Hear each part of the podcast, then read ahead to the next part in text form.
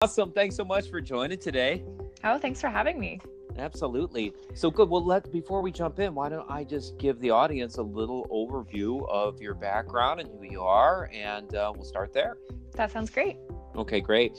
So uh, Nicola Singa is a registered dietitian with the College of Dietitians of Ontario and holds a and a master's degree in human nutrition from the University of Guelph. Uh, she's located in the Greater Toronto Area in the Durham region, and she brings a fresh and evidence-based perspective while holding while working towards practical nutrition solutions. So Nicole is, re- is regularly featured on Global News, The Morning Show, The Huffington Post, and more. And uh, now Nicole has designed, in collaboration with me, uh, the new meal plans for the plant-based bent community. So uh, welcome, Nicole. Yes, thank you. That was great. Yeah, absolutely. Thanks so much for um, working with me. First of all, you've been wonderful and, and really going the extra mile. And uh, my clients are loving the plans. So I'm really grateful for uh, your partnership and, and, and help. It's it's truly been a, a great addition to to my services. Awesome. No, I'm definitely happy to help. And I'm always um, looking to, you know, put together new recipes and anything I can do to help your clients, I'm willing to do. Well, I greatly appreciate that. So yeah, did you want to tell us a little bit like more about yourself and what led you down the path to become a, uh, not only a dietitian, but a plant-based dietitian? Yeah, definitely. So um, I am located in Canada. I'm not sure where all of your, your clients or your, you know, the people in your community are located. Um, I'm imagining all over the place. That's true. Yes, exactly. So um, yeah, I'm from sort of uh, close to the Toronto area. So um, I am a registered dietitian, and um, I have a private practice similar to you, Ben, um, where I do one-on-one counseling with my clients. And um, I guess just sort of in terms of plant-based, um, that transition happened, I want to say probably eight to ten years ago when I was actually in school. Um, and it was sort of a, uh, yeah, so I grew up eating meat, you know, along with um, my family, but um mm-hmm. It's sort of something that I was sort of dabbling with as I learned how to, you know, cook, you know, different things. And it was just sort of something that really seemed to resonate with me. I never really liked the taste of um, a lot of animal products growing up. And um, again, just sort of happening while I was getting my education um, around nutrition and seeing a lot of the benefits that plant-based nutrition can bring. It just, it's something that I transitioned uh, that time ago. And then I've just stuck with ever since. Wow. So, you know, was it the taste, or what were some of the motivators behind the, the decision?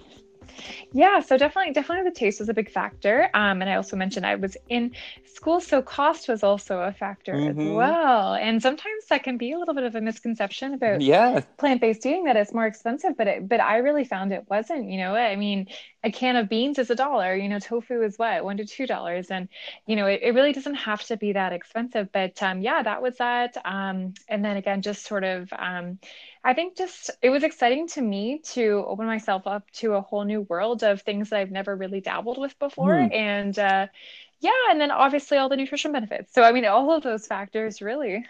So, you know, I hear about, we all hear, and, and it might be great for the audience to clarify, what is a registered dietitian versus a nutritionist, or maybe some other titles that we might be hearing out there?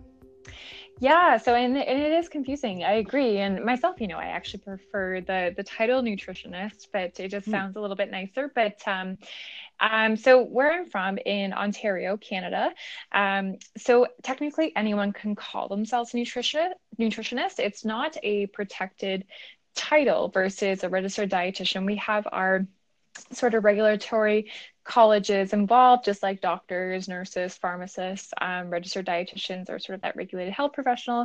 Um, and with that just comes with, you know, the standardization and education, um, certain practicum, um, and you always sort of ensure you, um, you know, you know what you're getting when you're getting a registered dietitian.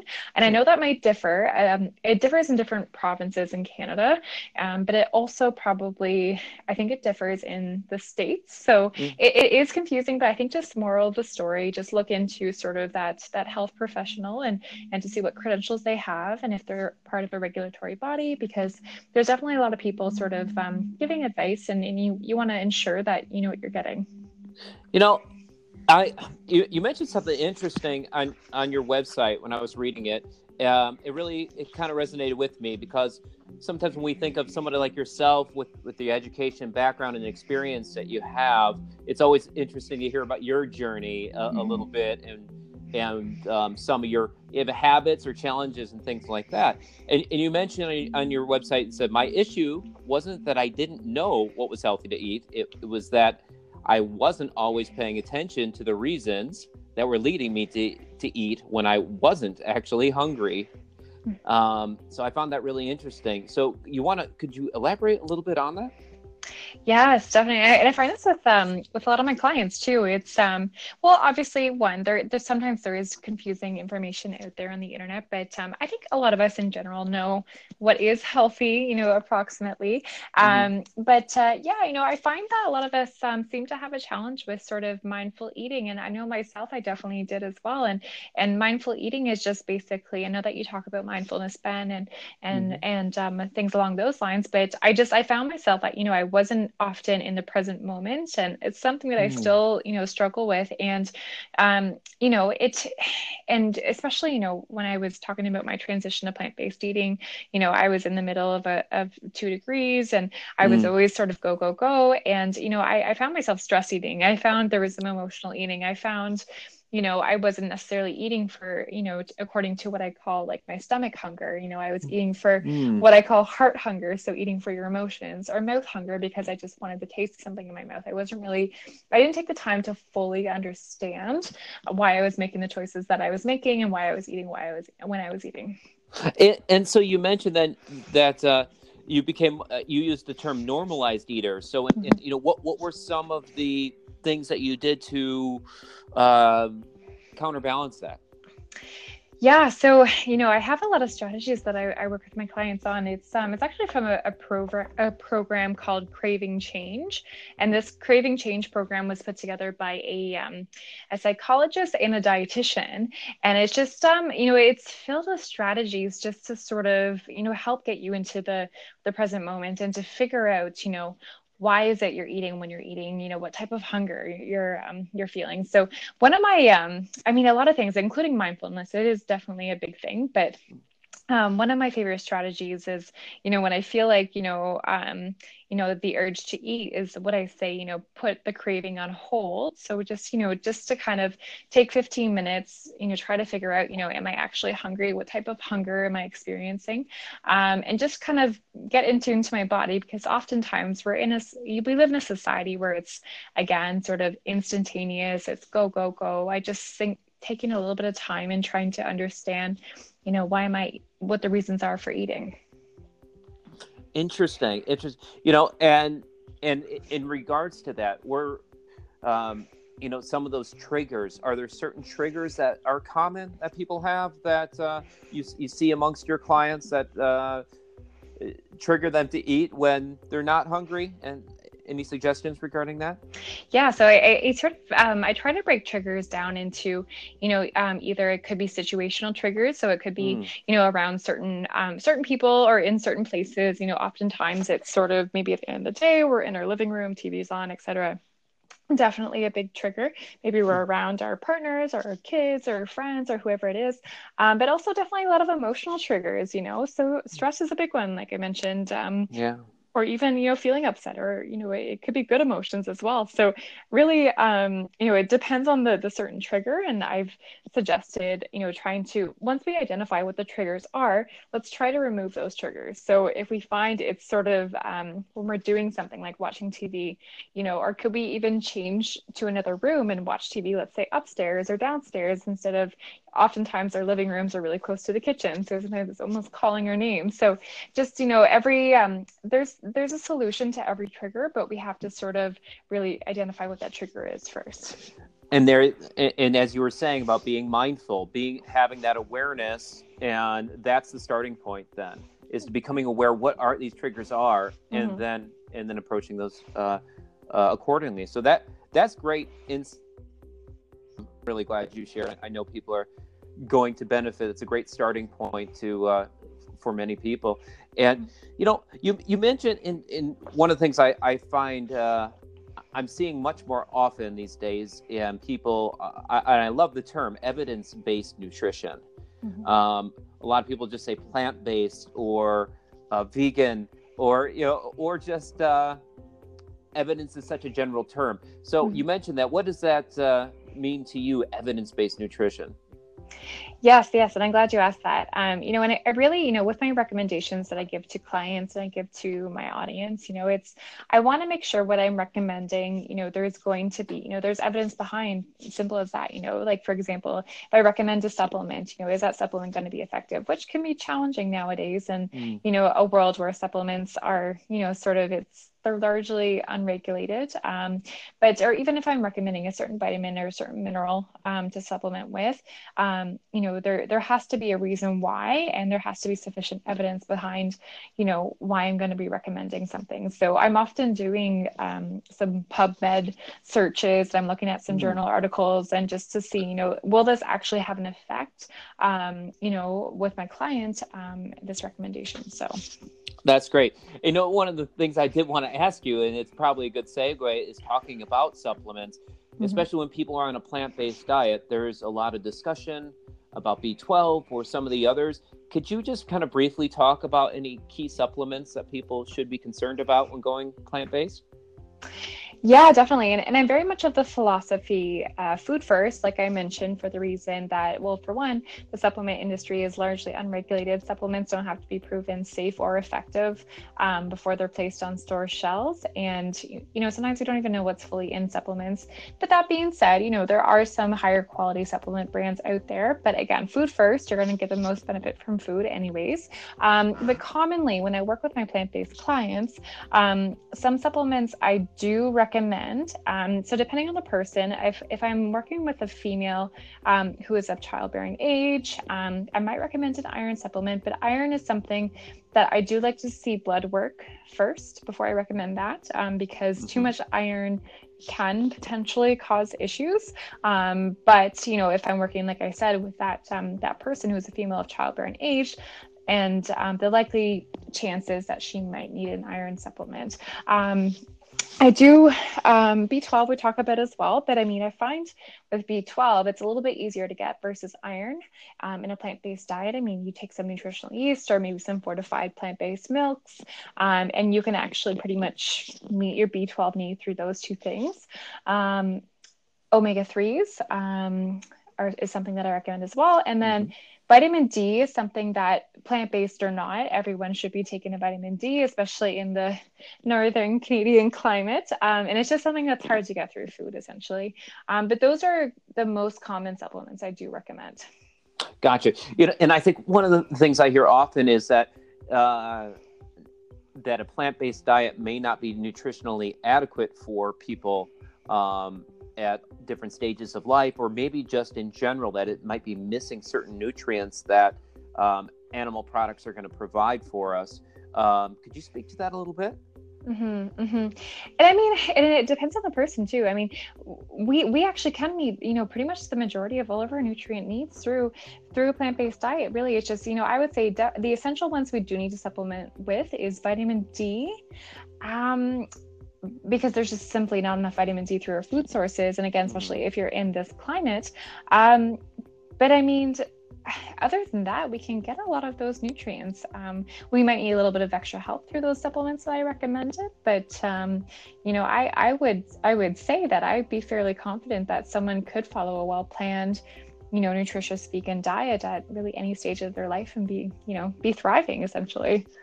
Yeah, a- absolutely. You know, and I know that the Academy of Nutrition and, and Dietetics uh, mentioned that, you know, vegan diets are appropriate for all ages, including pregnancy. Mm-hmm. Um, so I was really, uh, you know, hearing that gave, uh, being one of the largest bodies of uh, uh, on nutrition, that was um, really um, great to hear that that confirmation as well, uh, verifying what you're saying. So mm-hmm.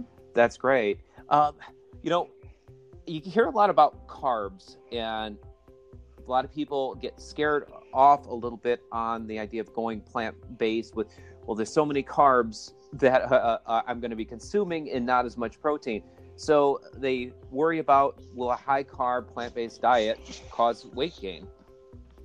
Yeah, yeah. And it's sort of, carbs are one of those things where it's sort of, you know, in, in current times, you know, that's the bad guy. You know, it used to be, used to be fat, um, but, you know, everyone's sort of very fearful of carbs. And, and I mean, you know, it it depends where that carb is coming from. You know, of course, if we're having a lot of really processed, you know, refined foods that are high in carbohydrates, yeah, we're going to gain weight. But I mean, if we're having a, you know, a whole food plant-based diet, I mean, those carbs are going to be high in fiber and they're going to keep us full, and, you know, they're going to give us some great energy. So, um, you know, I wouldn't say not, not necessarily, you know, the percentage of carbohydrates in someone's diet, you know, it's, that can really be different. You know, if someone's having sixty percent carbohydrates of a whole food plant-based um, versus someone who's having sixty percent of their carbohydrates from, you know, a standard American diet, I mean, it, it's going to be different. So, um, yeah, I would say it's definitely a myth. It's, it's definitely not true um, for everyone.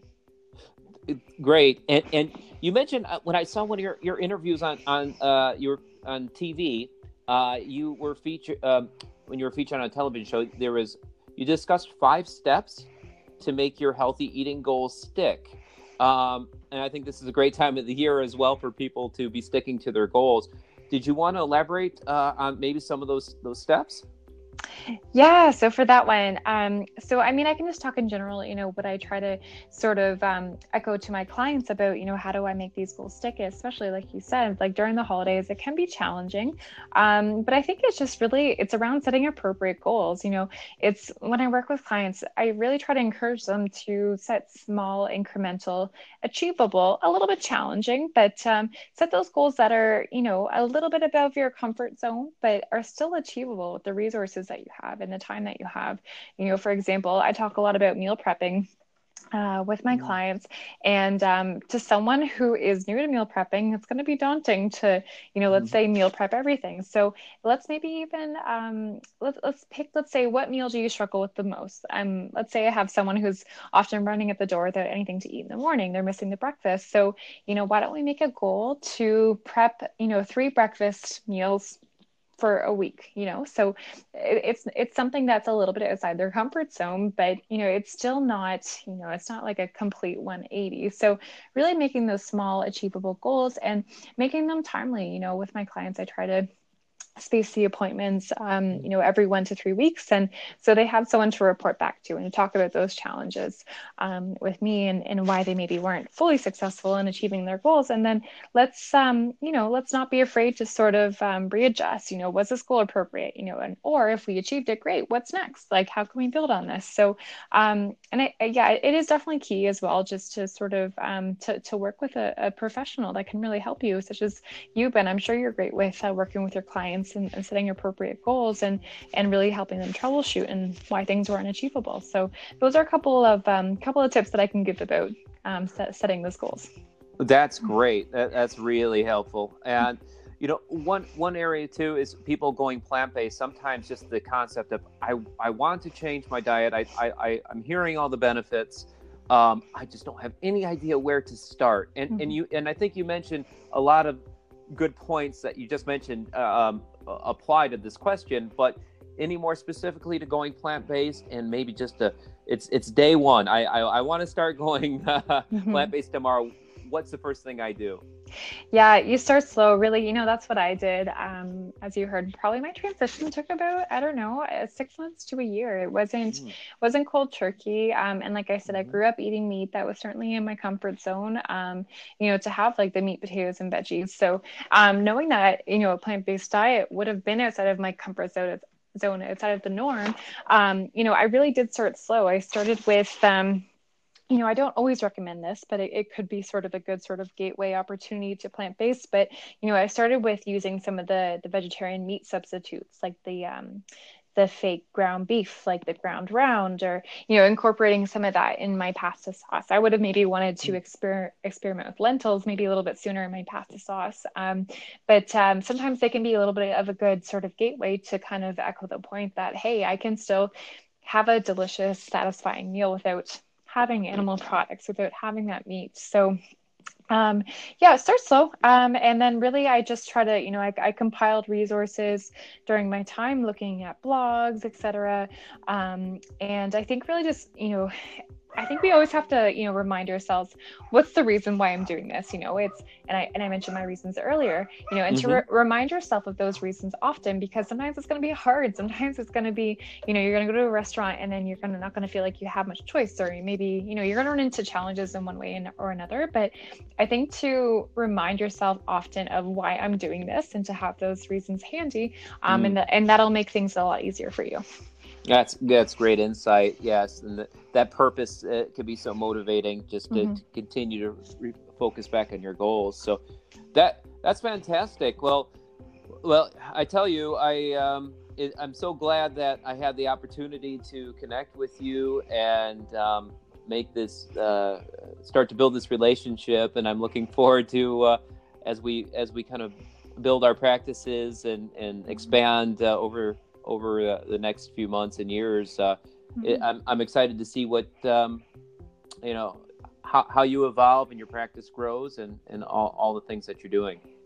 Yes, you as well. And I know that you're you're helping a lot of people, Ben, and it's it's great that we're both spreading this message about plant-based eating. And, um, you know, I'm, I'm glad to to be able to, to help the people that you're working with. Um, and just sometimes we just need that knowledge translation piece that, you know, it's like, yes, I'm I know sort of it's it's great to do this, but how do I actually put that into practice? So um, so hopefully the meal plans help with that. Um, but I know that you're doing great work. Well, thank you. Back at you. I know you're doing the same. And uh honestly, I'm just so grateful that you were on today. Uh, I know my clients are going to get a huge benefit from this, and uh, as well as everyone else that's uh, listening to it. So uh, last question I have for you is, uh, you know, where can people reach you? Yeah, so you can find me on Instagram. So I am at Nicola Singa. So that's N O N I C O L E Osinga, O S I N G A underscore R D. And that's where I found you. That's right. Yes, and, and, and continue to follow you. So yeah, definitely check out Nicola's Instagram site. It, it's it's it's top quality. And um, well, again, thank you so much for, for joining, and um, you know, have a great rest of your evening. All right, thanks, Ben. Okay, you take care. We'll talk soon. Sounds great, Nicola. Okay, bye. Bye-bye.